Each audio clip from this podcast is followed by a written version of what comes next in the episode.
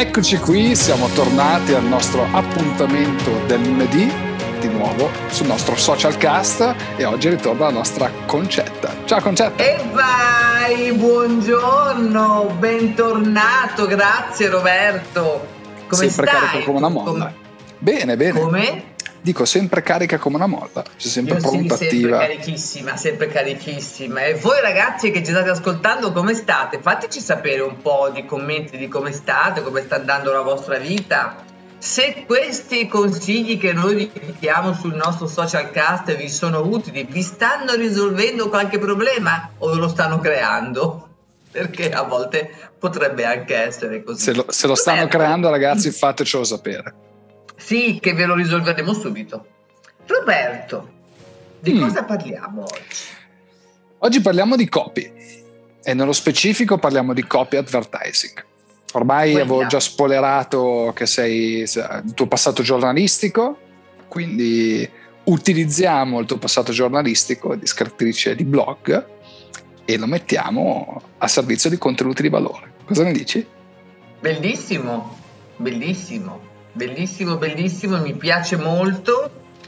Allora, parlando di copy, parliamo di advertising.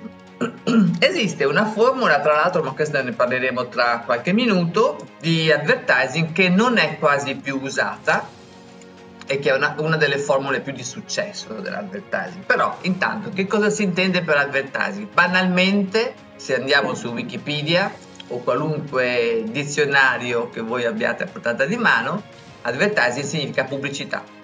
La pubblicità nasce già nell'Ottocento, quindi non è una cosa nuova, però non vorrei passare, partire dall'Ottocento per parlare di pubblicità. Ricordiamoci già, insomma, banalmente Carosello, chi, chi, chi se lo ricorda era già un advertising avanzato, no? perché facevano già i video, facevano già quelli che erano i filmati. Oggi in advertising, se parliamo di advertising, quello vero, quello reale, quello grande di un certo tipo, si spendono centinaia di migliaia di euro, perché fare advertising è veramente un lavoro bellissimo, sicuramente, ma molto serio e molto costoso. Quindi Certo. advertising, per fare del buon advertising, Roberto, ci vuole un ottimo copy, sempre. Ok, però concetto a questo punto secondo me dobbiamo cercare di tradurre in italiano questi concetti. Sono due concetti diversi che vanno a braccetto. per fare dell'ottima pubblicità, quindi dell'ottimo advertising, ci serve un ottimo copy, quindi i copy sono i testi, per cui ci servono degli ottimi testi. Non ci dimentichiamo che anche se eh, quando si, si- si compone uno sketch televisivo, quindi parliamo di una pubblicità, perché parlo di questo? Perché è quello che conosciamo meglio tutti, no? Tutti quanti guardano la pubblicità, poco, tanto che sia, guardano la televisione, quindi ogni tanto qualche pubblicità se la beccano tutti. Poi la evitiamo andando su un altro canale, ma è così. Tutto quello che vedete, sia quelle fatte male, e purtroppo ce ne sono tante, ma anche quelle fatte molto bene, e ce ne sono tante anche di queste, prima vengono scritte e tutti i colloqui, tutto quel dialogo, tutta la voce fuori campo, eccetera, sono tutte parti scritte. Quindi l'ottimo copy. L'ottimo copy che nel giornalismo, per esempio, non troviamo quasi più. Motivo per cui ho smesso anche di fare la giornalista. Bene.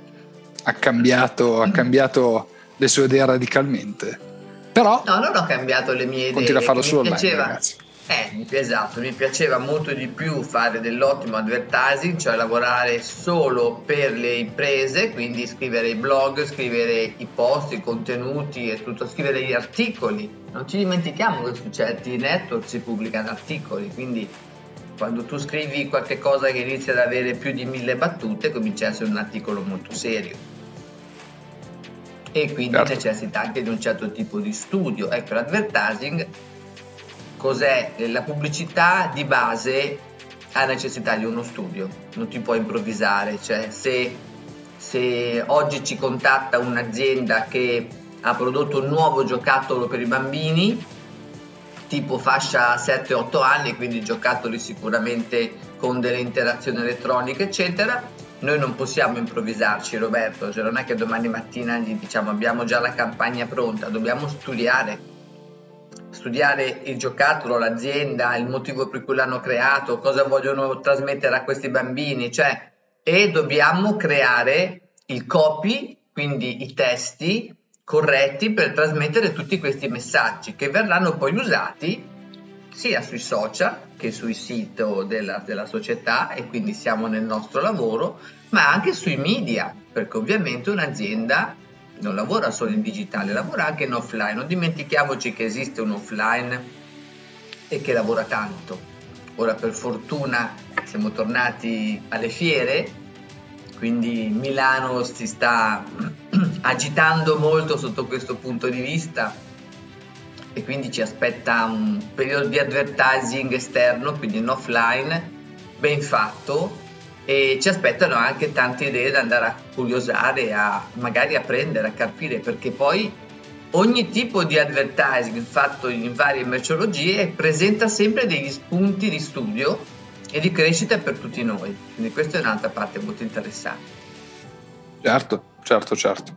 Poi il conce- concetto ha detto anche una parola molto interessante. Prima di tutto è lo studio, quindi andare a cercare di capire cosa si deve fare che nicchia di mercato mi devo riferire e quale prodotto o servizio devo andare a pubblicizzare, perché non si possono utilizzare tutte le tecniche del copy, tutte le tecniche dell'advertising per qualsiasi prodotto.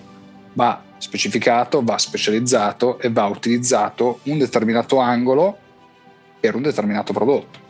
E un'altra cosa certo. interessante è andare a vedere, ma non nel senso di copiare, alla fine della fiera il marketing è sempre stato quello. Ci sono dei, magari delle innovazioni, degli spunti nuovi, delle inflessioni nuove, ma il marketing è sempre quello. Quindi anche l'andare a curiosare, a vedere, a guardare, a leggere advertising, copy, leggere anche magari quelle mail che tutti buttano nello spam. Beh, quelle sono mail di advertising, sono quelle mail che sono scritte con un copy prestabilito per una determinata tipologia di cliente per proporre una determinata tipologia di servizio o di prodotto. Ottima osservazione Roberto che mi ha fatto venire in mente quando si parlava di guerriglia marketing, no?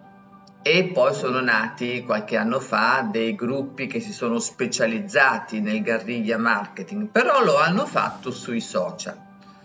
Questo guerriglia marketing in realtà, che si tratta di advertising d'assalto molto violento a livello visivo, violento perché è di fortissimo impatto, ecco perché guerriglia, perché proprio è una guerra che si instaura a livello mediatico. Io per mediatico intendo proprio a livello di comunicazione planetaria, cioè in tutti i sensi, eh, è in effetti una raffica di comunicazioni che vengono date al consumatore, quindi al cliente finale, per indurlo in un funnel non visivo ad acquistare oppure ad andare in un certo luogo, per esempio. Mi viene in mente un concerto, il guerriglia marketing viene molto usato per i concerti, come viene molto usato per proporre una fiera o un evento di un qualche cosa che si sta lanciando. Allora tu vedi, quando noi vediamo forse Roberto ti sarà capitato anche a te di vedere a volte delle pubblicità per terra, cioè sul marciapiede dipinte. Sì, sì, sì. Esatto, oppure non so, le fermate dei mezzi, dei grandissimi cartelloni che estemporaneamente sono spuntati, ieri non c'erano, oggi ci sono con un'indicazione molto precisa, vieni lì, ti stiamo aspettando. Guerriglia marketing, sicuramente a tutti viene in mente l'uomo americano con il dito che ti puntava dal cartellone per dirti I want you. Ed era la pubblicità, la chiamata alle armi per la guerra del Vietnam. Cioè, quindi abbiamo dei, degli esempi storici di un certo tipo. Il guerriglia marketing oggi si applica meno, perché ci sono sempre meno specialisti. In Italia tanti vantano questa specializzazione, in realtà non ce l'ha nessuno. L'unica società che ha fatto del guerriglia marketing serio era la BBDO, che in Italia oggi non c'è più, sono rimasti però coloro che lavoravano in BBDO per, per fare questo. E guerriglia marketing è carissimo, costa moltissimo. Perché? Perché c'è talmente tanto lavoro dietro che è un lavoro che va pagato ma se parliamo di advertising, Roberto, parliamo di white advertising. Mm, ok. E qui crolla il silenzio.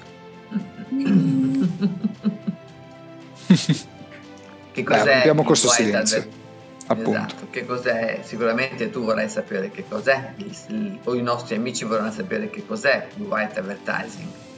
Sicuramente, visto che ci hai esplorato così molto, molto velocemente.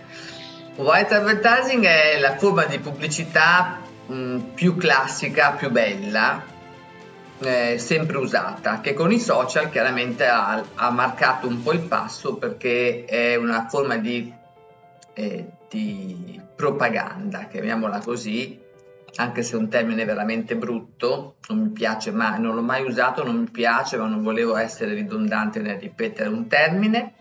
E ha lasciato con i social chiaramente ha segnato il passo perché è un po' più lunga da attuare, è un po' più complessa e richiede il saper scrivere molto bene, qui ritorniamo all'ottimo copy. Okay. Noi sui social assistiamo ad una decadenza del lessico italiano, della sintassi della frase, ad una decadenza anche dei, dei significati proprio delle parole, lasciando perdere i verbi. E qualcuno penserà che parlo come una vecchia insegnante di scuola, ma in realtà quando si legge un bel testo ti viene anche voglia di approfondire, di saperne di più. Beh, certamente, certamente. Se si cominciano già a leggere certi strafalcioni, diciamo che il verbo avere e la congiunzione sono rimasti un po' un paradosso no. ultimamente sui social. Perché poi vogliamo parlare, allora tanti eh, fanno le pubblicità, vieni da me che ti insegno il copio emozionale, poi però non sanno scrivere una frase corretta. Il copio emozionale è innanzitutto l'emozione di saper leggere qualche cosa di scritto bene e ti dà l'emozione esatta che ti deve dare, altrimenti come fai se tu già cominci a leggere un lessico scorretto? Certo.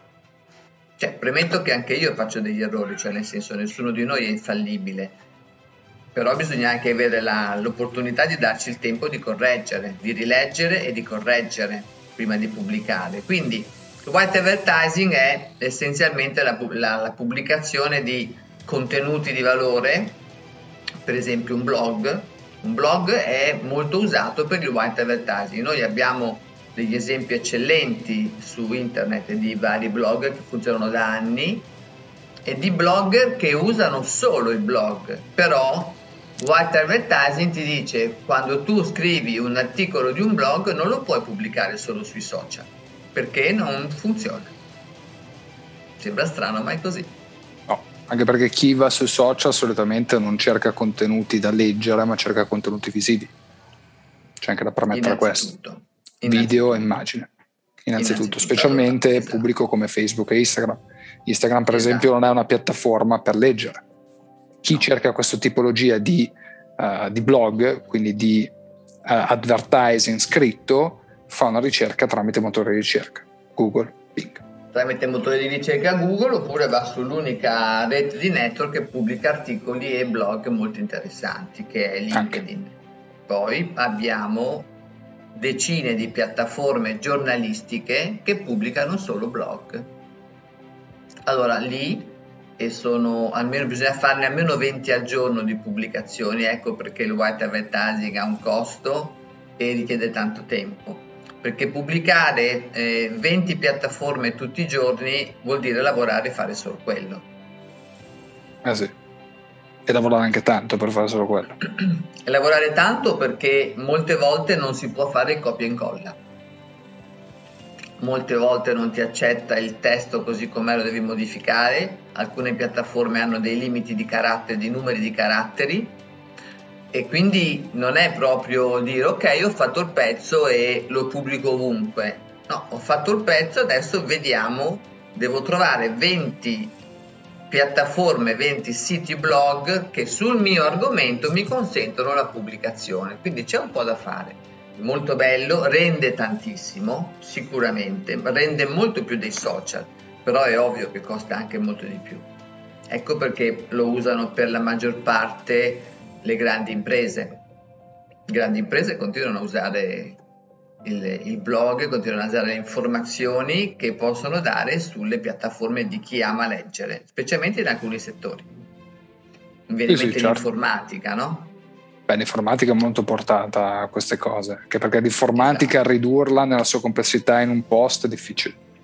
Molto si può, difficile. si può attirare, però vanno usati i social in modo differente. Allora, noi troviamo per esempio le aziende di informatica, molto spesso qualcuno mi dice ma come mai le aziende di informatica non sono indicizzate sui social? Perché, perché sinceramente non gliene importa proprio niente di essere sui social. A loro interessa dare l'informazione su qualche cosa che stanno facendo, però per spiegarti cosa stanno facendo hanno appunto, come diceva adesso Roberto, necessità di scrivertelo non certo. possono fare un video su una stringa che stanno creando di un programma perché non lo capirebbe nessuno se non gli addetti ai lavori quindi è proprio una comunicazione direi one to one sì sì sì sì, sì. Che poi tra tutti i blog che si leggono adesso farvi un esempio così magari di un blog da seguire ben strutturato uh, Salvatore Arranzulla penso che tanti di voi lo conoscano eh, che è uno dei più famosi. Lui, lui, è un esempio di blog strutturato che va a coprire tanti argomenti. Eh, io di solito se cerco qualcosa, la prima cosa che mi viene fuori, se eh, cerco le specifiche su social media, eccetera, viene fuori qualche articolo di Ranzulla. E, e sono articoli molto interessanti, certo. Bisogna andare a cercare quella tipologia di advertising quindi fare una ricerca su Google e tramite la ricerca su Google poi stare lì a leggere quegli spunti che vengono promulgati con il blog. Ma e poi abbiamo un altro tipo di advertising mm. Che ne abbiamo accennato soltanto una volta ed è il native advertising. Ti ricordi che abbiamo accennato di questo? Mm, del native, sì. Di questa, mm, sì, io lo dico all'italiana perché sono banalmente italiana, quindi continuo a dire native advertising. Ok. Ma lui, lui che è un londinese nato, allora lo, lo, chiama, lo chiama così. Che cos'è il native advertising, Roberto? Bella domanda. Sarà quello quando siamo nati?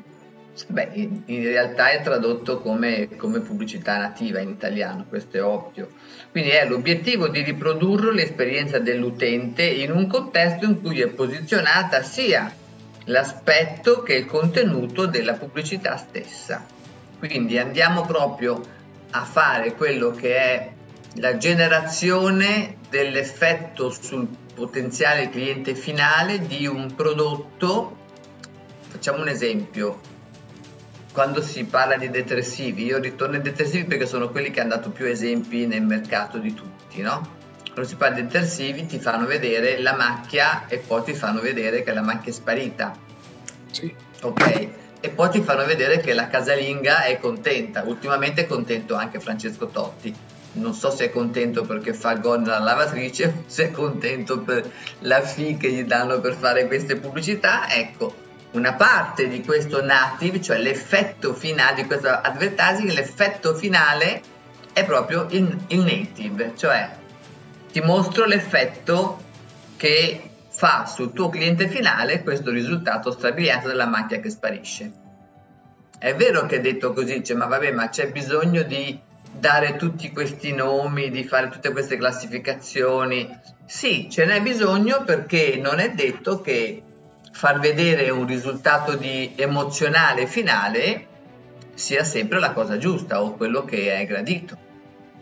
Certo, certo. Dipende sempre dalle specifiche, dalla tipologia del prodotto o servizio, come abbiamo detto fino adesso.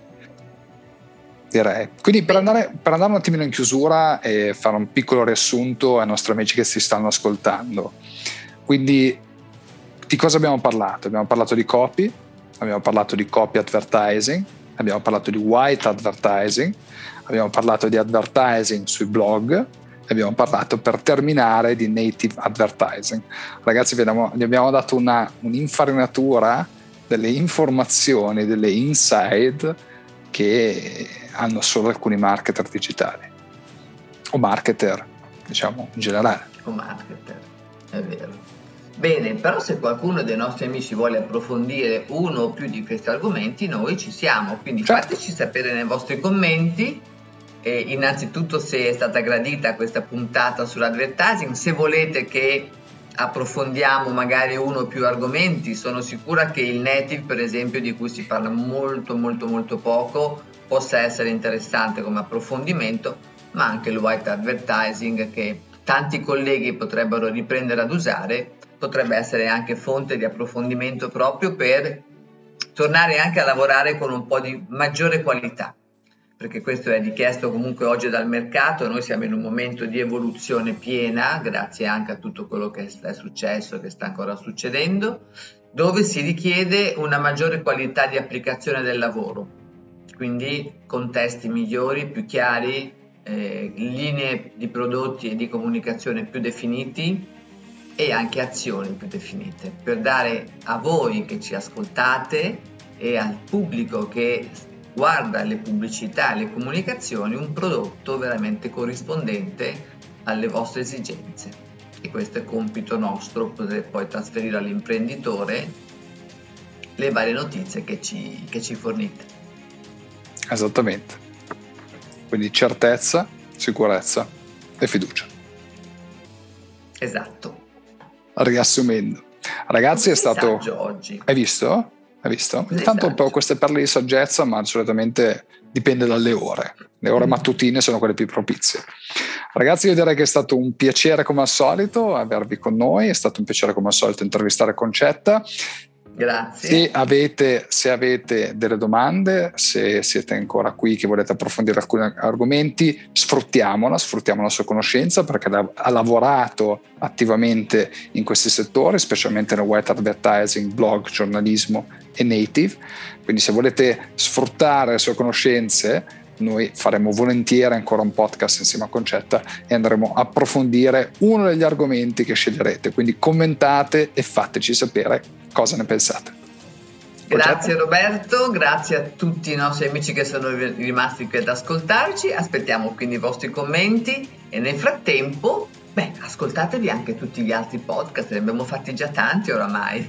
Già che ci siete ragazzi, rimanete nel canale, sapete già cosa fare. Continuate a schiacciare esatto. play. divertitevi, divertitevi e se avete domande noi siamo qui.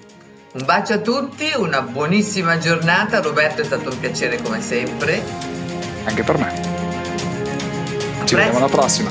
Ciao. Arrivederci. Ciao.